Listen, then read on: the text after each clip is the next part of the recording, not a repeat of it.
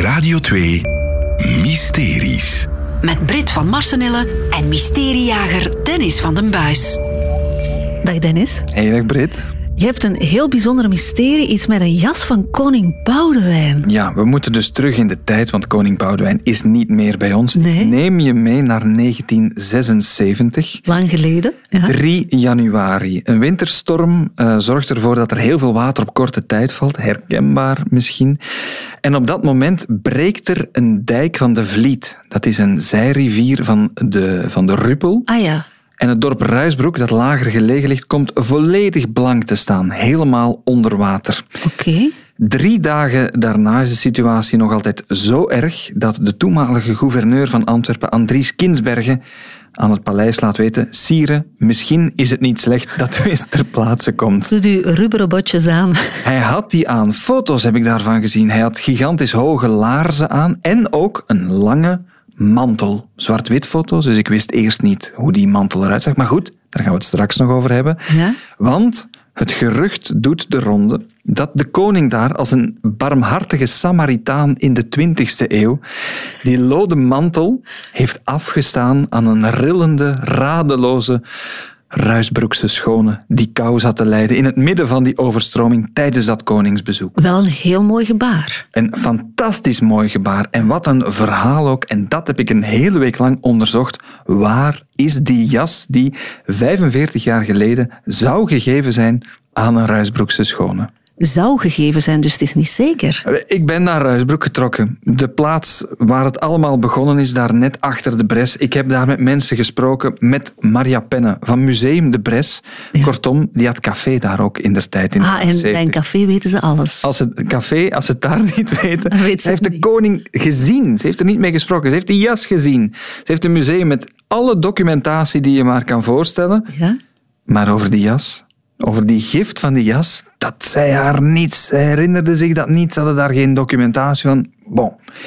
Ik dan maar naar iemand die wel met de koning gesproken had op dat moment, want Maria had hem gezien, maar niet voor Boudewijn gestaan.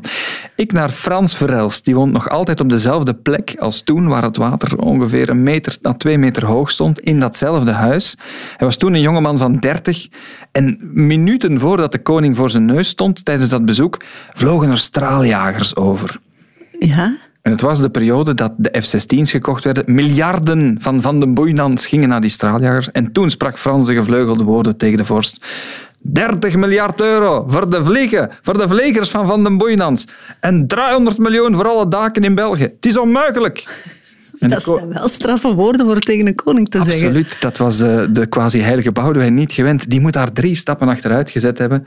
Maar lang vooral kort, Frans had die jas niet gezien. Ah. Die heeft hij niet gekregen. De koning had die aan, hè? Maar ja, toen hij doorging, had hij die jas ook nog aan. Ik heb gebeld met de kabinetchef van Andries Kinsbergen, de gouverneur van Antwerpen toen, die is komen te gaan. Maar die kabinetchef leeft nog. Die man heeft heel de dag in het kielzog van Boudewijn gelopen. Die zegt, ik heb dat niet gezien. Dat zou kunnen, hè, want de koning was zo aangedaan. Dat was wel in de geest van dat bezoek. Maar ik kan niet bevestigen, nog ontkrachten dat dat gebeurd is. En eigenlijk iedereen, Brit, die ik daar rond gehoord heb, Ja? die zegt, ja, ik weet daar eigenlijk niks van. De burgemeester van Puur Sint-Amans. Ik had dat nog nooit gehoord. Ah, ah zelfs niet nooit gehoord. Die had zelfs het verhaal nooit gehoord. En dus moest ik terug naar, waar komt dat vandaan, Ja. dat gerucht? En ook geen beelden of Nee, foto's? geen beelden, niks. geen foto's. Niemand heeft zich gemeld in 45 jaar met een jas van Boudewijn. Maar waar komt dan dat gerucht vandaan?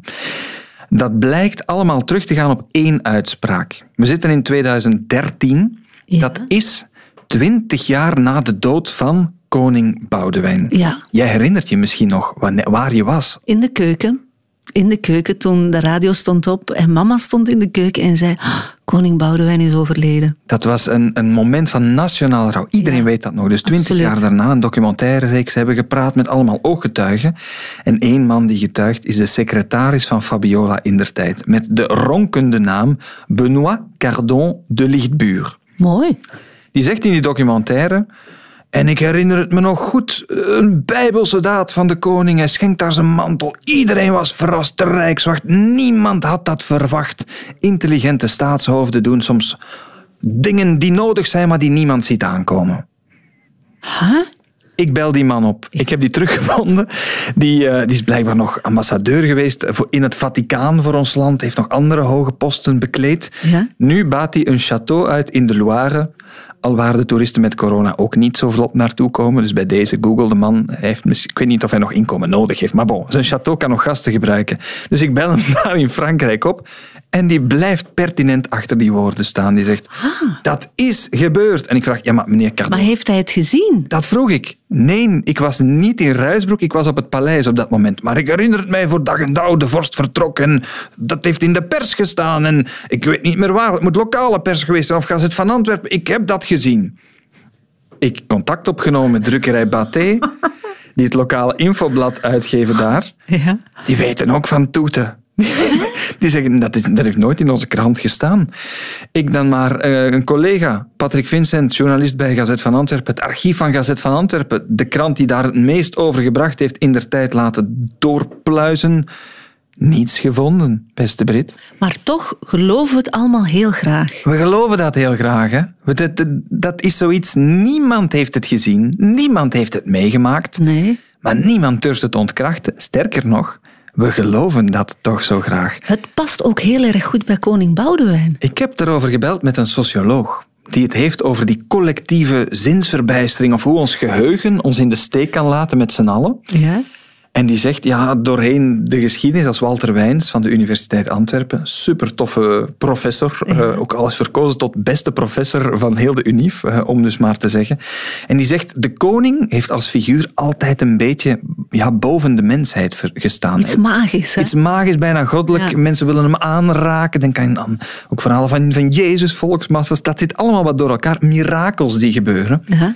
Tel daar dan nog bij koning Boudewijn en zijn status. En men heeft daar, eh, zoals Walter Wijns zegt, een piëteit aan gegeven. Dus een, hij was een vroom man. Hij was ja, larger than life eigenlijk. Ja. Hè. Hij, hij was eh, een en al morele waarden gegoten in die loden mantel.